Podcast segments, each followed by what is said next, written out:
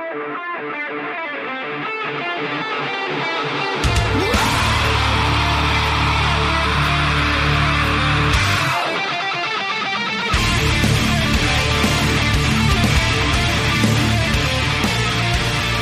we go. Today is Sunday, March 12th, 2017, and this is episode 186 of the Defensive Security Podcast. My name is Jerry Bell, and joining me tonight, as always, is Mr. Andrew Kalat. Hey, Jerry, how are you, sir? I'm doing great. How are you? I am good, and uh, good to see you. I know we missed a couple weeks there.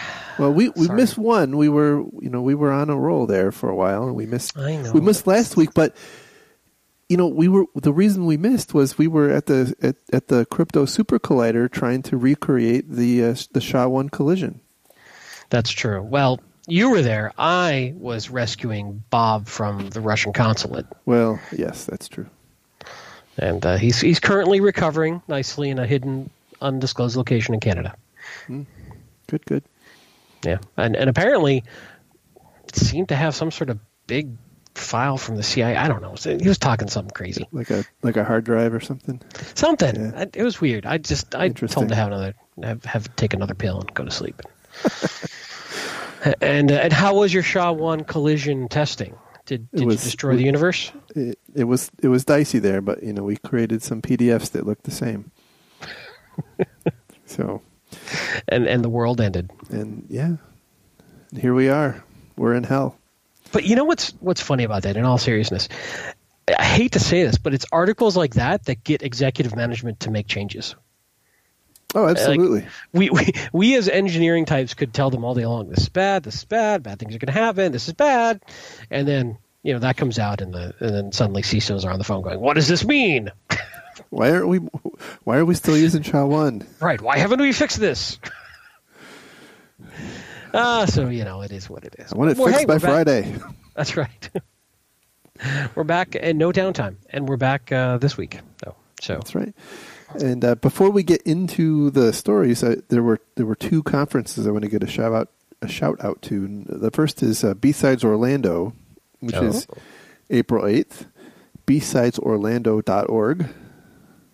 I s- suppose .com is probably some like phishing site or something. I don't know.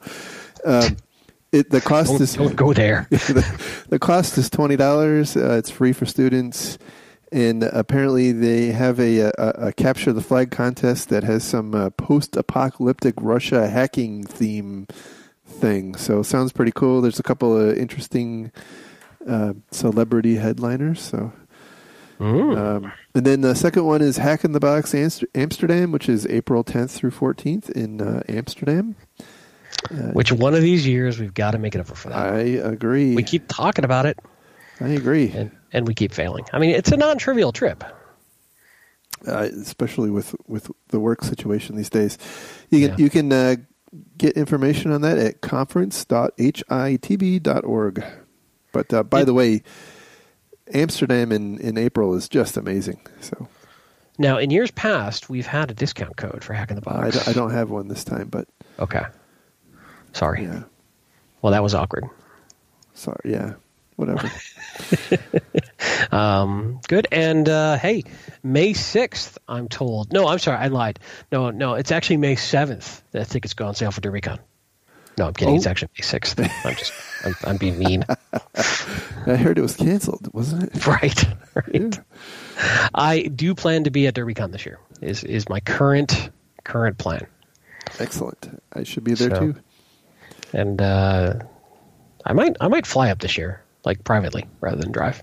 It's like a good distance for small Yeah, plane flying. It's, it's not bad.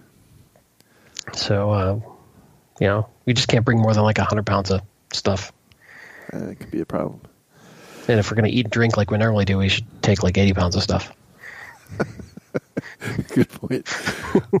All right. So, with that, the, uh, the just a reminder that the thoughts and opinions we express on the show are ours and do not represent those of our employer. So, So I don't even know why we're recording this week. Nothing happened in the last two weeks. uh, absolutely nothing. I mean, pretty much nothing. We were we were just going to talk about I don't know more SHA one stuff, I guess, right? Anyway, kidding. We kid. Uh, so the first story we have for this evening is uh, from bankinfosecurity.com. The title is Emory Healthcare da- Database Breach. Database Breach.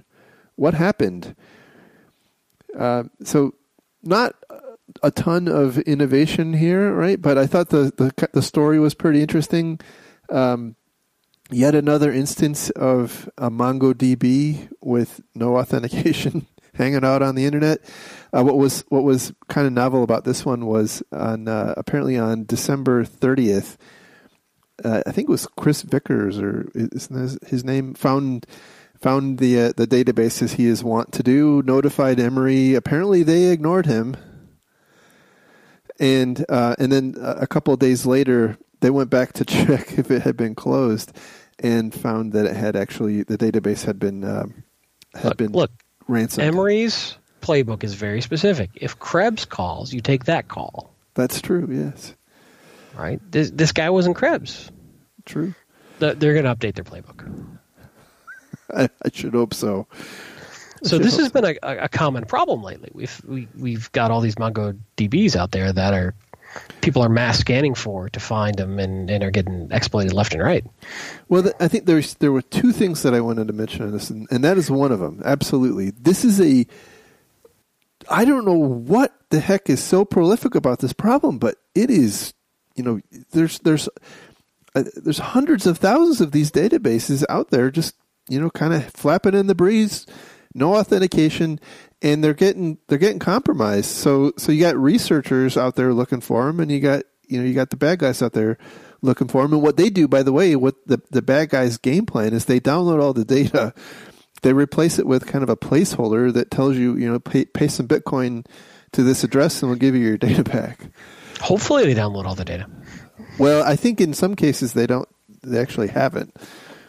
They just delete it and then uh, uh, make you pay a ransom, and you don't get your data back and this goes back to something we've been talking about a lot on the show, which is that this, for lack of a better term, shift to the cloud, which is making a lot of less technical folks have much easier access to this sort of infrastructure than in the past. And they don't have to jump through hoops to spin it up. They don't have to get firewall change requests. They don't have to go through change control. They don't have to do all the typical stuff that an organization right. used to build into their process to protect themselves this allows them to very quickly spin this stuff up. So that's a blessing and a curse. This is the curse side of that. It's much more easier for them to forget or not know about common uh, security steps to take to harden their infrastructure until they get popped. Yeah, and I, th- I think that the cloud providers tend not to help matters any either by you know calling their stuff secure, secure cloud, or you know, the cloud is secure and mm-hmm. and and you know what they're they're they're when those claims are made, they're talking about a very specific kind of threat scenario, not you know leaving your your MongoDB completely open to the internet. So anyway, the other the other angle that I wanted to mention is you know when you get a res- when you get a report of you know, when somebody comes to you and says, "Hey, your data is hanging out on the internet," you, you you should have a process that can handle that. And I, I know. Yeah, it's, it's a, I, I mean, I, I, completely agreed. I completely agree, and and you should have a. Uh, a functionality for that. You should know how people might report that to you. Make sure that you know the email addresses registered and domain names go to somebody who has a clue. But I think often people fear that that might be uh, if they're a little less technical, that could be a phishing attack or something. And we've taught them to be gun shy of that. Well, so we've sure. sort of shot ourselves in the foot a little bit here. Um, True. I don't know. It's it's a tough. It, it's a tough situation. By the way, all of that dovetails into the next story. Oh yeah, which is from NetworkWorld.com, and that's the title is "Security Alert Overload Overload Threatens to Bury Security Teams." Mm. Yes, yes, yes. So um, I, I, don't anybody who works in security probably is uh, not terribly surprised by this, but uh, this company called ESG Research did some surveys. Really, not any details about who they surveyed or how many or whatever, but 36% of whoever they surveyed said that uh, their top concern is keeping up with alerts, and 42% said that their company ignores significant numbers of alerts because they can't keep up. And um, I, you know that that last story probably is, you know, endemic of the the problem here. Well, and this is something we see a lot in, in the aftermath of a breach. They go back and say, "Oh, look! If we had only looked at these alerts." Right. Uh, a couple things on that, though. It's very easy to understand in retrospect that an alert is valid. Uh, you know, it's that whole signal and the noise problem that we've talked about. But yeah, I think this is a very real problem. Now, aren't there tools out there that are supposed to help you with this? Well, I, see, that's true, and I bet you that this survey was actually probably commissioned by some group who sold machine learning stuff to, to help you, you know, cut down on the number of alerts that you have to deal with, and and they actually recommend that you. You, you talk to your SIEM vendor and their customers to get to get some uh, uh, you know idea of, of the workload that, that comes along with it. And then and then you should focus on on new types of products that have machine learning as I mentioned and then you know focus your incident response using automation and orchestration and then and then get some help from, you know, the professional services companies that, that sell all that stuff. right? I will tell you, Am I close? one com- uh, I think so. It's funny because one comment at the end here. This is the last paragraph. It's also worth noting that the global cybersecurity skill shortage precludes any organization from simply hiring their way out of this mess. Yep. Now, Any single one. nobody can possibly do this on this on their own. Is what is what this is telling us.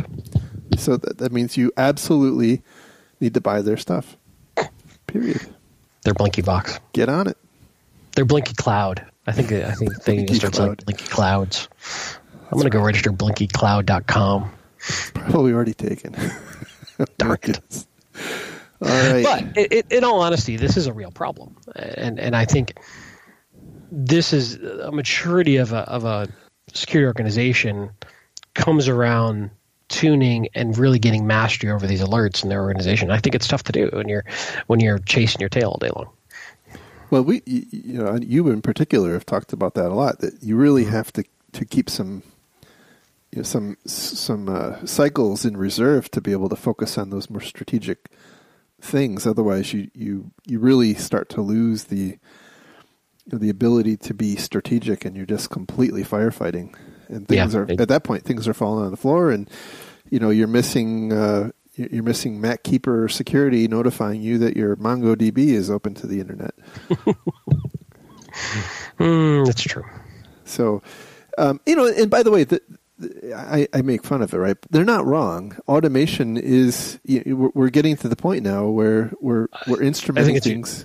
It's your only option, really. Yeah, we're, we're instrumenting things to the to, to the point now where you know we're we're pulling in a lot of data, and the only way to handle it is you know through automation, and and so the, the but but by the way, you know that itself requires its own set of skill sets, and and you know and also uh, operational models and and so on and so forth. You know, a lot of companies are are pretty skeptical and, and, and actually resistant to the whole automation and orchestration model. So, I mean, there's there's some But like with anything, it's yeah, it's doing it properly.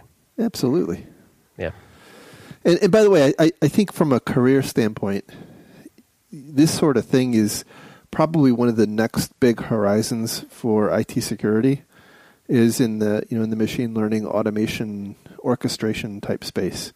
Mm-hmm. to, to to help companies through the you know kind of the the overbearing number of alerts they have to deal with and, and whatnot. So Well, and I think long term, where I think the industry is going, is where we're starting to sense is we'll eventually have automated replies and responses to those alerts, oh, absolutely, yep, which will you know start the rise of Skynet.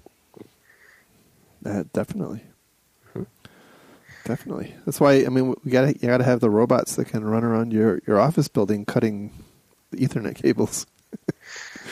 Well, currently we're still working on the on the packet sniffing dogs that that'll be able to find the bad packets and True. bite the cables. True. True. And then we can we can work on building the robots. So much to keep track of.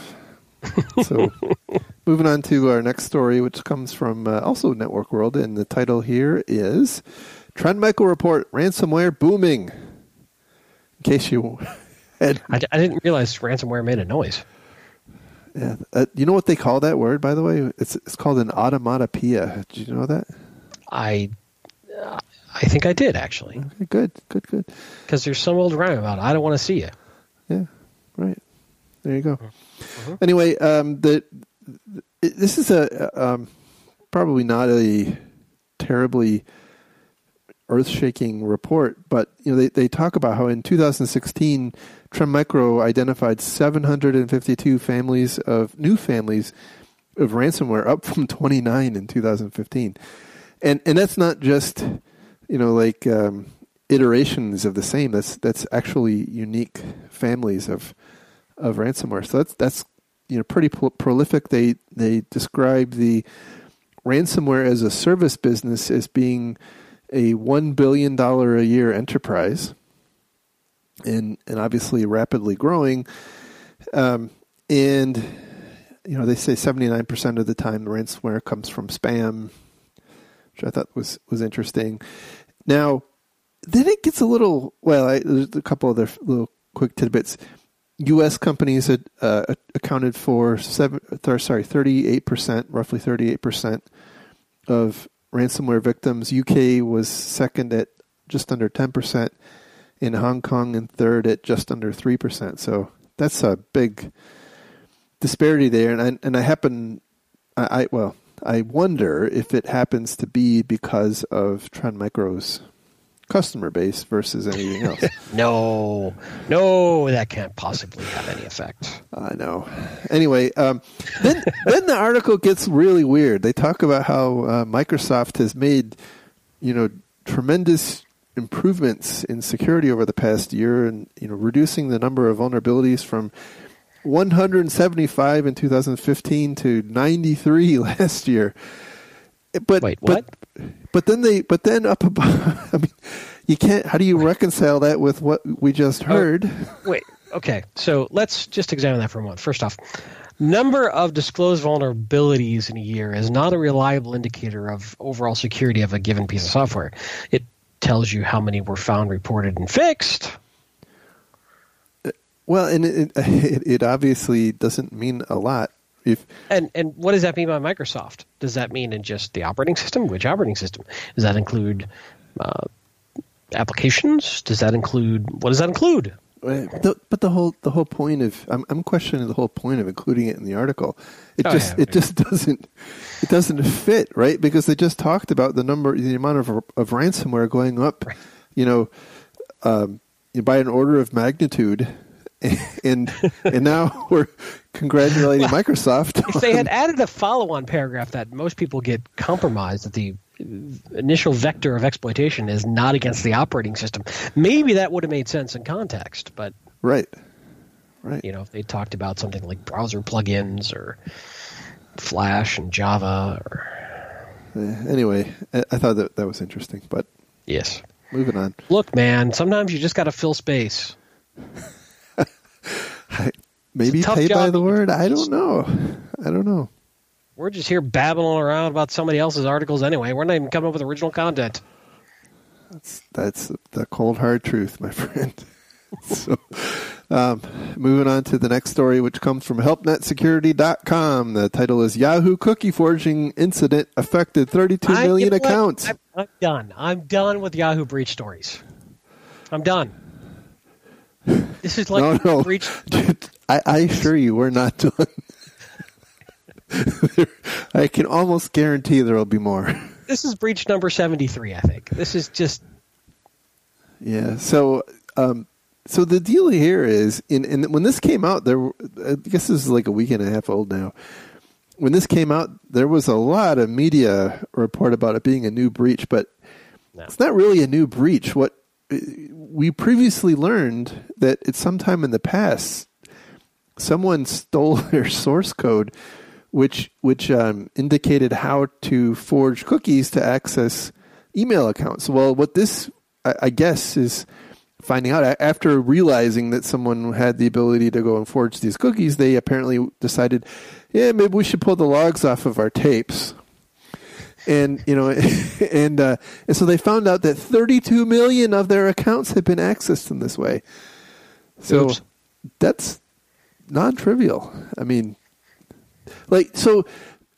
The reason I, I thought this was was interesting because we often talk about you know, kind of breaches in the abstract, like, oh my gosh, you know, there were a billion, you know, billion records stolen here, or you know, half a billion records there, but there, there's really never any objective evidence that anything happened, right? It, with, with with those stolen records, but here, 32 million accounts were accessed.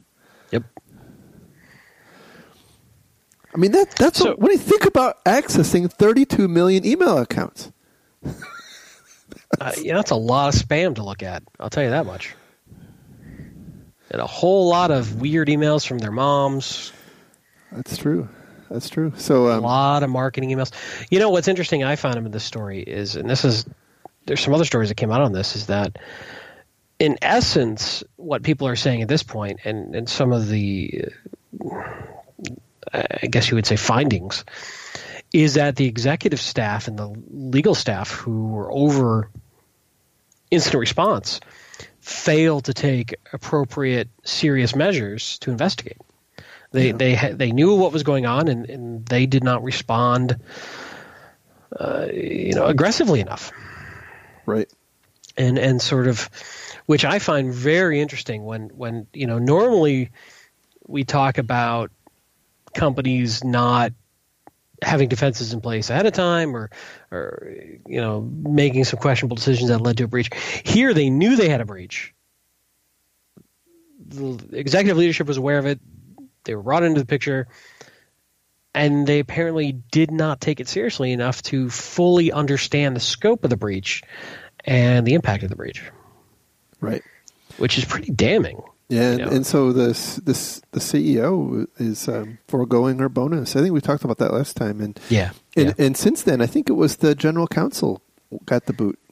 Yeah, and, and then, which uh, which starts to become an interesting conversation at that point of what is appropriate due care in the aftermath of a breach. Yeah, from an industry standard standpoint, what's reasonable to do after a breach? Right.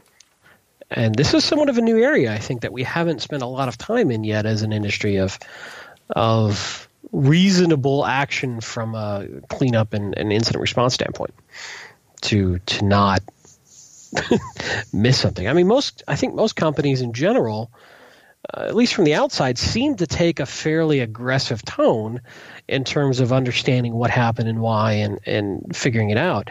This is not something I've seen too often where a company didn't take appropriate measures and continue to have breaches as a result.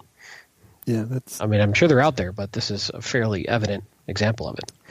Very true, and and you know, it's I, I, I think one of the reasons that it's it's turning into such a thing is that they didn't, as I recall, and I'm going off of memory here, but they didn't disclose it on their SEC filings like they were supposed to. Oh, see, that's just not good at all. Yeah.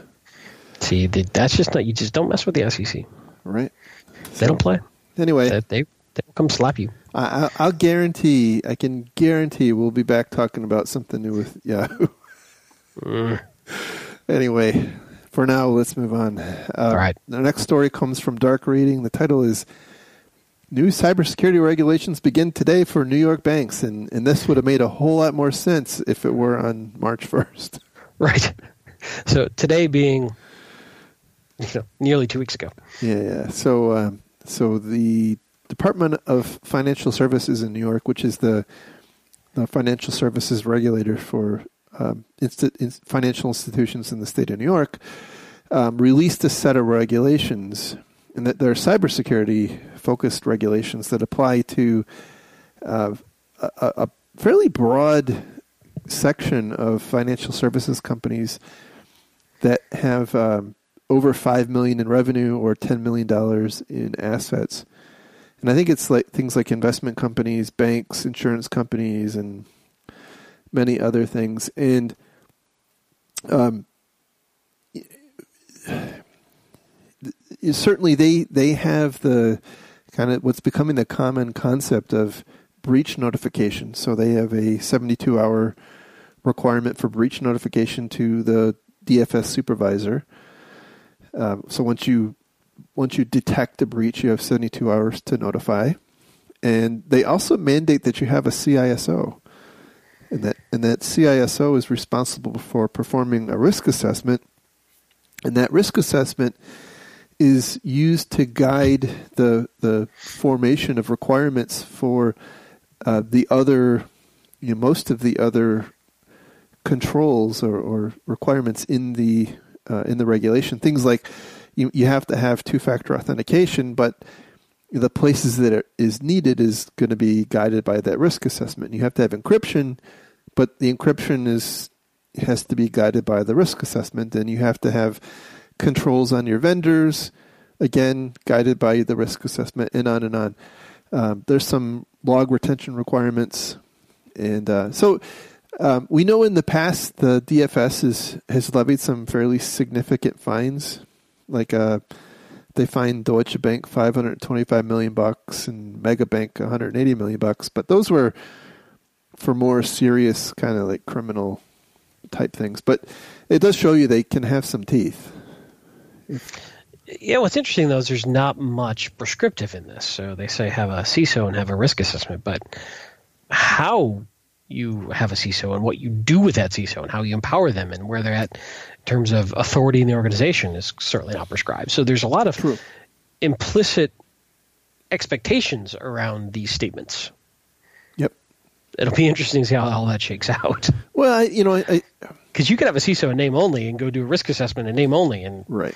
meet the letter of, of the regulation, but not do anything to improve your, your security stance.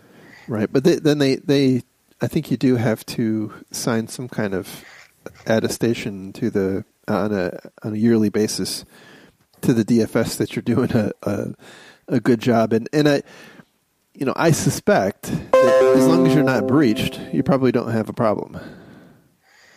Well, Right. uh, But once you get once you you know if you do have a breach and they come in and they look at your stuff, then yeah, then of course, well, you failed in doing X, Y, Z. right, you're not PCI compliant. right, right.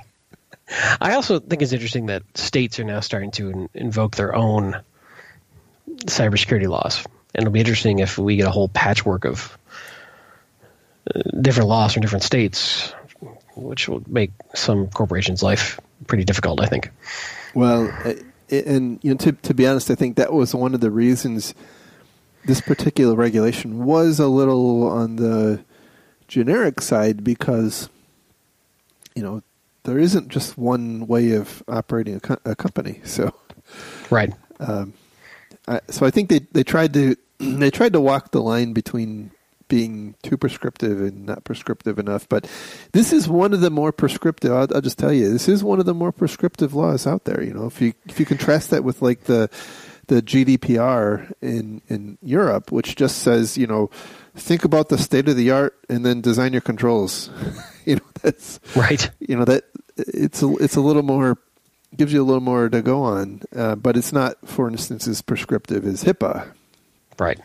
So, uh, but anyway, I, I agree with you completely. Um, if if we see this become a trend and you know other other states start to follow suit, that could be a, a nightmare for companies. So, Well, we'll see what happens. yeah, But it's one more thing that we have to worry about as uh, as we watch these things. yeah, yeah. So, um, so there was one other thing that happened last week, and I like Yeah? I I think I I just happened to like see it like blow by on Twitter. It was just one kind of time thing, and I had to go f- find it. It was something about WikiLeaks Are they still around? Are they still a thing? and and the well, I mean, the guy was he's like held up in in the I don't know. Well, he's in the Euro Tur- Disney. Turkish isn't, prison isn't he, or something. Isn't he stuck in Euro Disney? Oh, that's right, Euro Disney. Yes, Like he can't get off. Uh, it's a small the- world. It's a small world. That's right. Yes, yes. I was forget. what I was thinking. No. no. So so what is it? What is it you saw? So, um, yeah, as it turns out, Ars Technica. This was the, the story I found. Uh, Ars Technica has a, has a story titled "WikiLeaks WikiLeaks publishes docs from what it says is a trove of CIA hacking tools," and and so um, this this is um, a- apparently called something something they're they're labeling as Vault Seven which has 8,761 documents, which apparently came from a internal wiki, which, where have we heard this before? Um, Mr. Snowden took like the SharePoint server. Hey hey, Snowden's in Russia. I, well, I know, I know. Can't blame him on this one. No, no, no, no, no. I'm saying that they, they apparently have a problem with wikis in in the government. And and by the way, it's very So apropos that it's first a you wiki. hate Active Directory, now you're hating on wikis. You just hate organizational data. Yeah, I think you're right. You cannot handle when data is organized in a hierarchical manner. You're right. You, you got me. That's a weird phobia. We'll have to come up with a name for that. You got me. Somebody, somebody's going to email us. All right, so, So, um, so it's yeah. a pretty big deal. Uh, uh, but you know what's interesting is they redacted a whole bunch of interesting information from it too, yeah, not, but not everything, but not everything. but not everything. So, um, so what apparently is in here is a lot of their, um, a- a lot of the, the tools and techniques and tactics from uh, from the group in the CIA who's responsible for their cyber operations, and so there. And I, of course, I kid, right? There's been all sorts of scare news and whatnot, in, including uh, from WikiLeaks itself about you know how the CIA, CIA has completely owned um, Signal and all these other you know WhatsApp and Telegram and, and secure messaging applications and, and they're no longer secure and and I guess I guess you should just like burn your pho- your your phone in the microwave now. And Now, I thought we decided that doesn't charge your battery. well, look, look. I thought it. I thought it was going to work. They told me it was going to work. Don't make fun of me anymore about it. Oh, all right, all right, carry on. It worked in the video. So s- s- stop it. but all, all this being said, uh, I, there's still a lot of analysis going on here. We we are at the tip of the iceberg, and I think there's still a lot to learn. And according to WikiLeaks, this is only one percent of the data around this that they plan to leak. Correct. Now, and, and by the way, what you know, some of the some of the news and, and hyperbole that has been put out is turning out to be a little disingenuous. So, for instance, Well, to be fair, that is very very common after breaking news. true. And so I always tell people, give it a week. There's always there's only one shooter, and oh no, that's something else. That's right. wow Anyway, um, trigger warning. Yeah, yeah. So, so, uh, so yeah. Like the, w- with respect to the Signal, Telegram, and and uh, you know WhatsApp discussion, you know, the, the the point there is they're not breaking those protocols or those applications. They're compromising the the devices that those applications are are running Sure. on, and then monitoring them. And and so then there's also discussions in um, from things in the document about um, apparently they have a capability of compromising Samsung TVs, and we all know that in in time years gone by, there's a big flap. Bloody hell! This thing's gonna kill me. um, there, there's been uh, uh, discussion about how how Samsung's smart TV EULA says that you shouldn't have sensitive conversations in front of your TV because you know. well, Can we just stop and think about that for a minute? yeah, I know, I know. It's, do we have that it's kind of funny. It is a little funny. It is- what, what have we become? All right, carry It on. is a little funny, um, but um, yeah. So you know, but but analysis of that has said that you know th- those types of attacks require access to the TV, right? And so if somebody's right. going physical was, access, yes, if somebody was going to, you know, pwn your TV to monitor you, they probably would. You know, they could just as easily put something, you know, in, in your smoke detector. So, right. And is that really the easiest avenue to go after somebody? Right. Right. So you know, uh, and and that by the way is kind of the the consistent thread through through this is is well, that there's probably better ways. The CIA is not in the business generally of mass surveillance like the NSA. They tend to be more operating on a on a targeted yeah. basis. And and the way I view this data is that this is their playbook or, you know, go-to list of tools, technologies and tactics to achieve some sort of surveillance goal or informational need.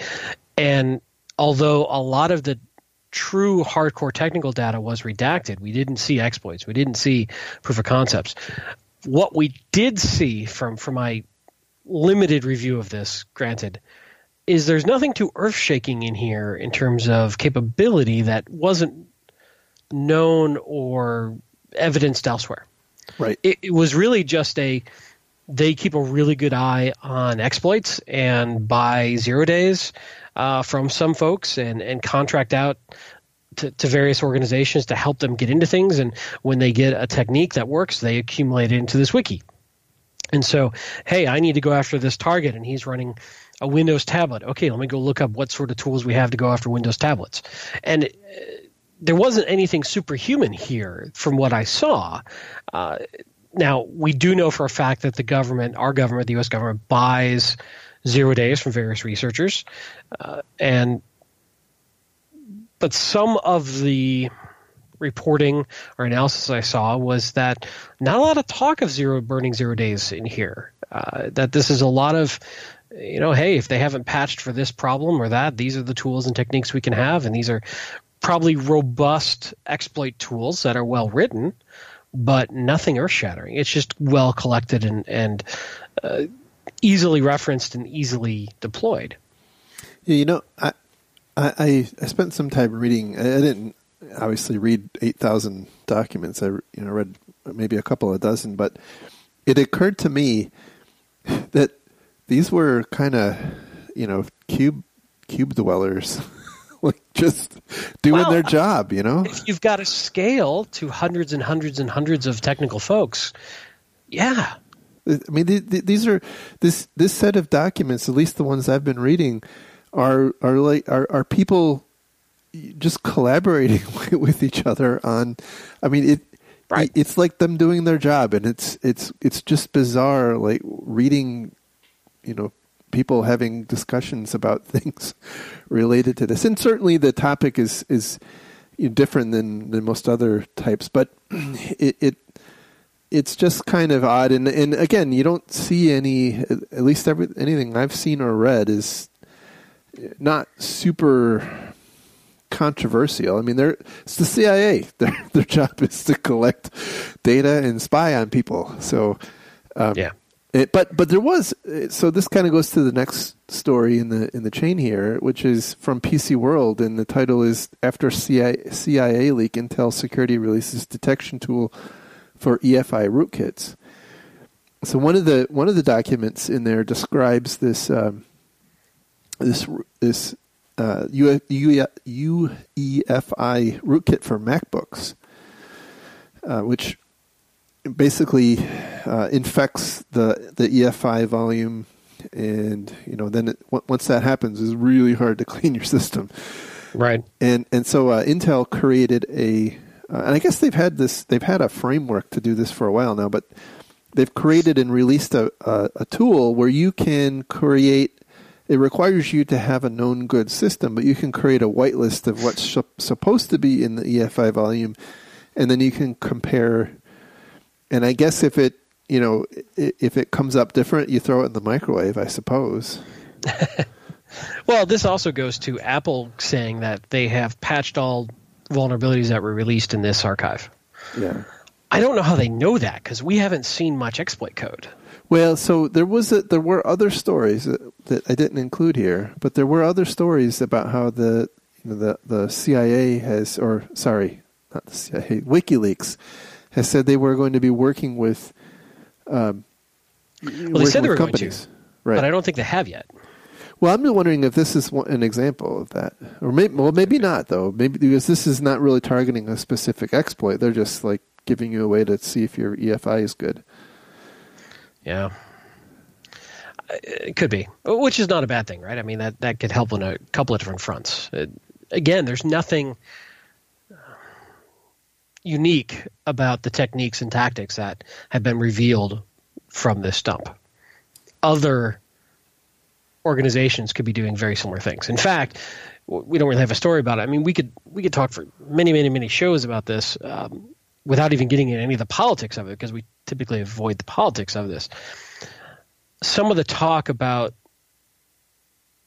attribution and and throwing off attribution I thought was very oh, interesting oh, as well. we got one. We got one. Yeah, no, I know, but we got there too too. But um, you know, they start talking a lot about.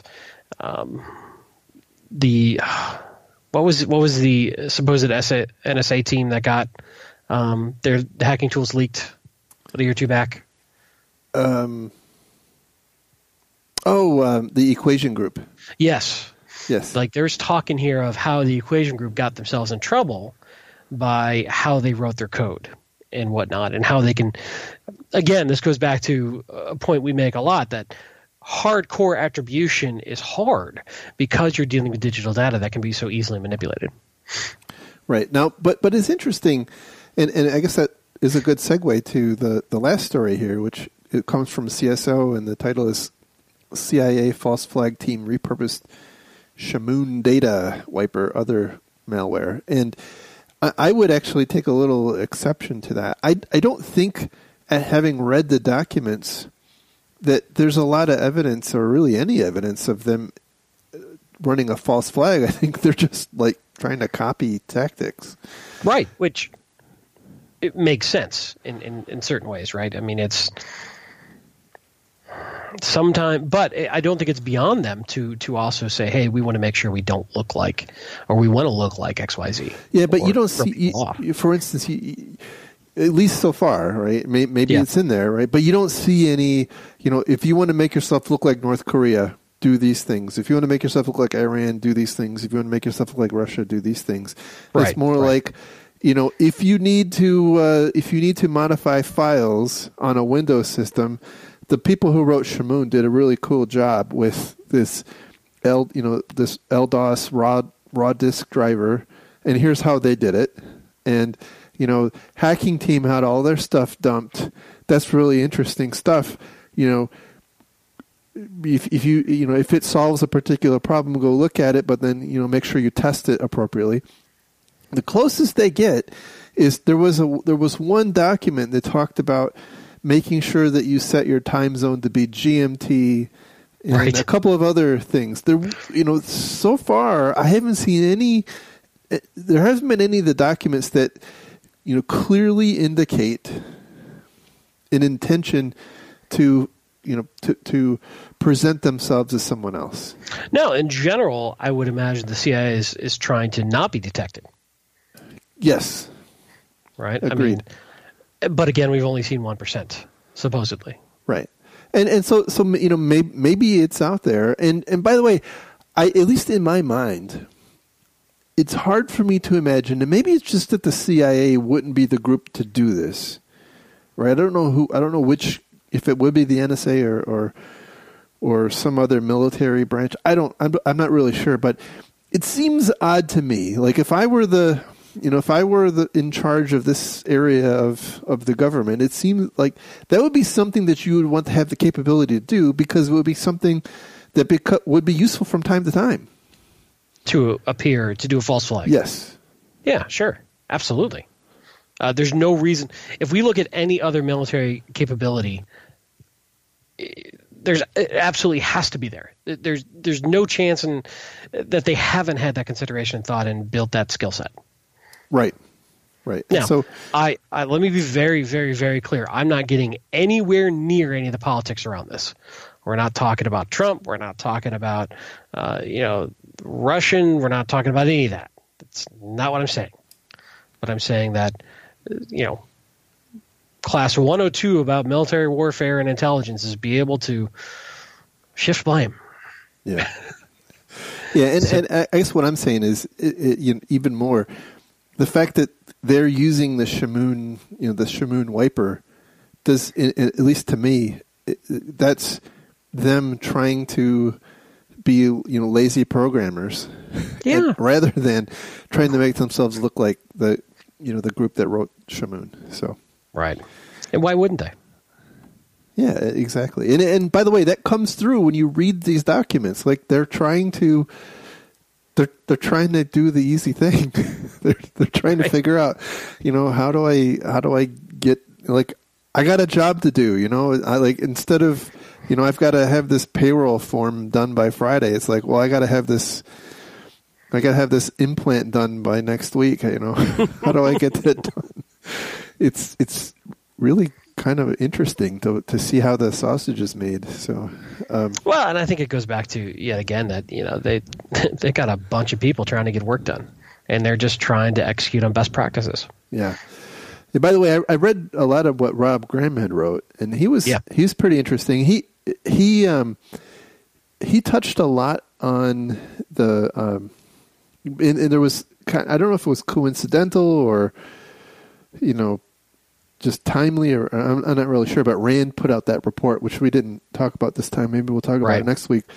Yeah, I think we should. That's about the um, you know the the the life cycle of a zero day, and this the the whole zero day debate is coming up again in the wake of this CIA f- file dump.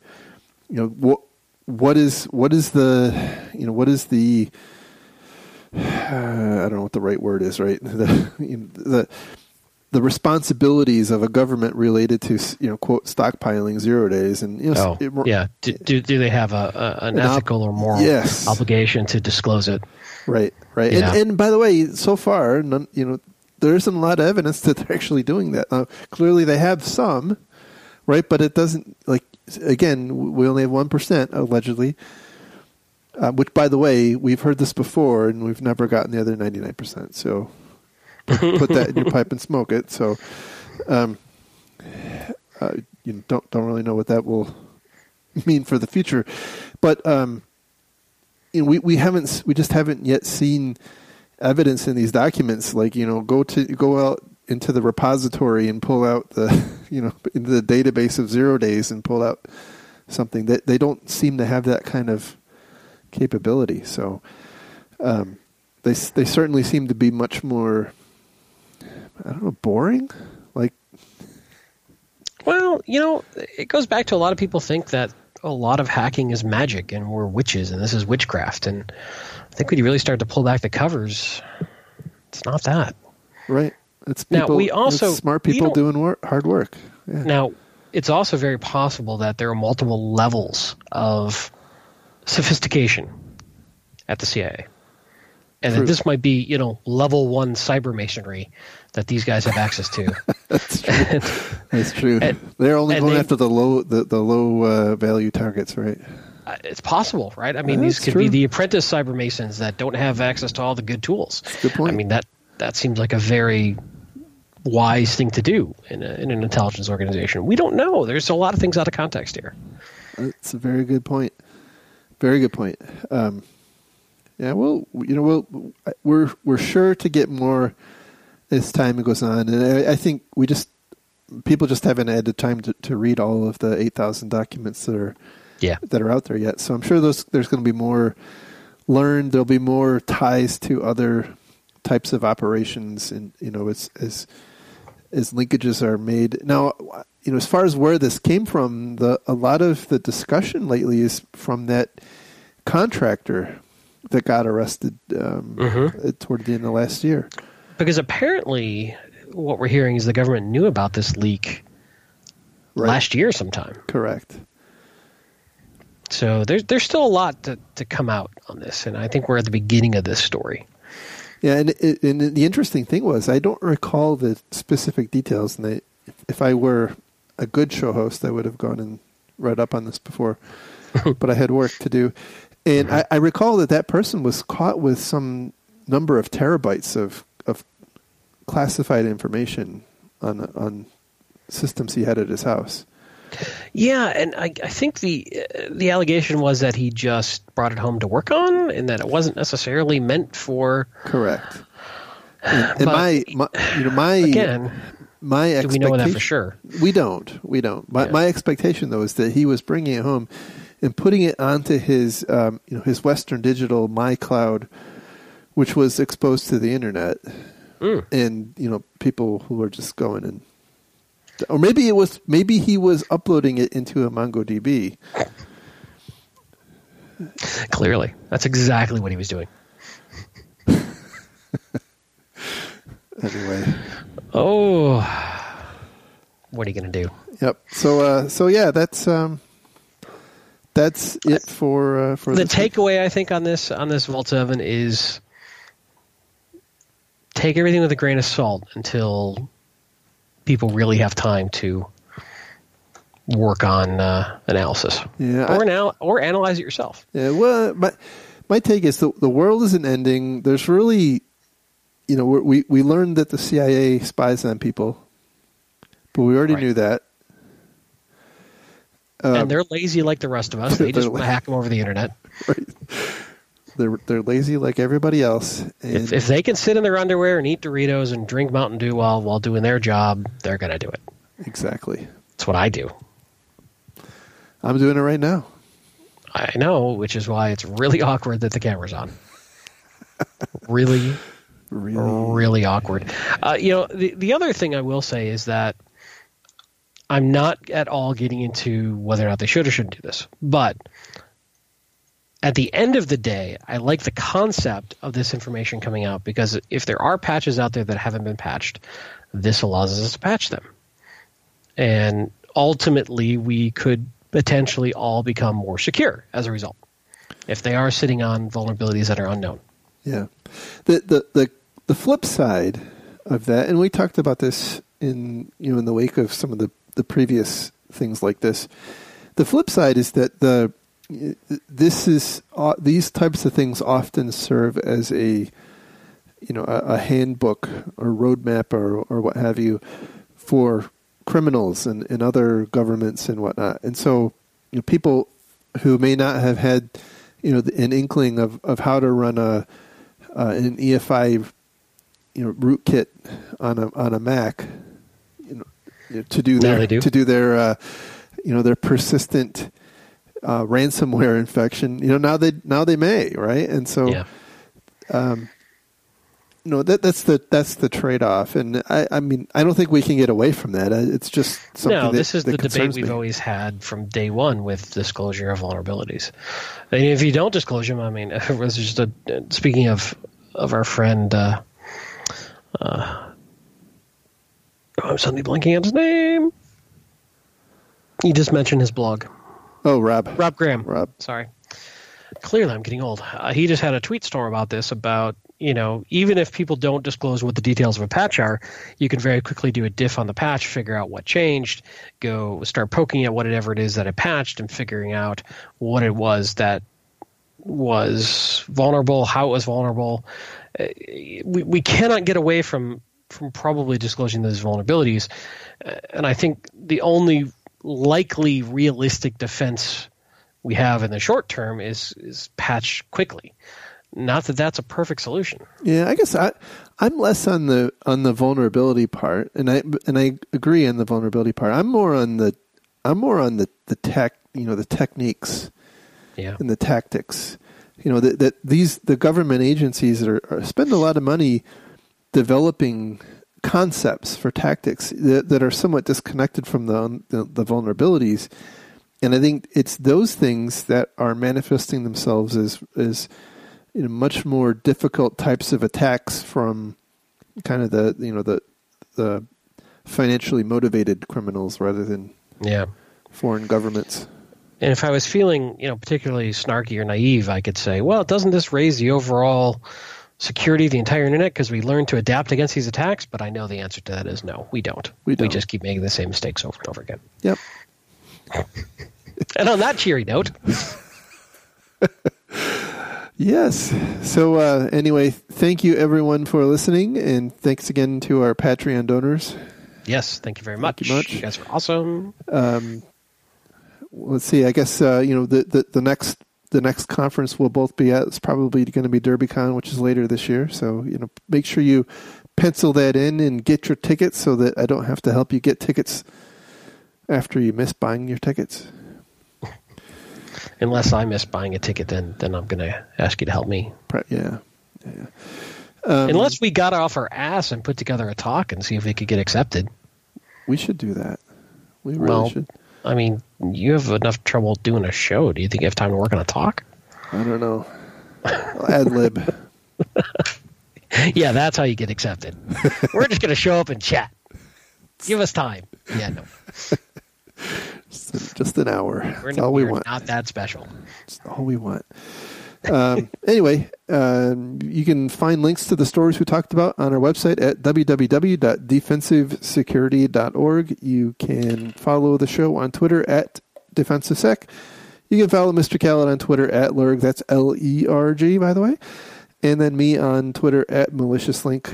And uh, with that, we will talk again. I really hope next week. Have a good one. Have a great week, everybody. Thanks so much for listening. Bye bye. Bye bye.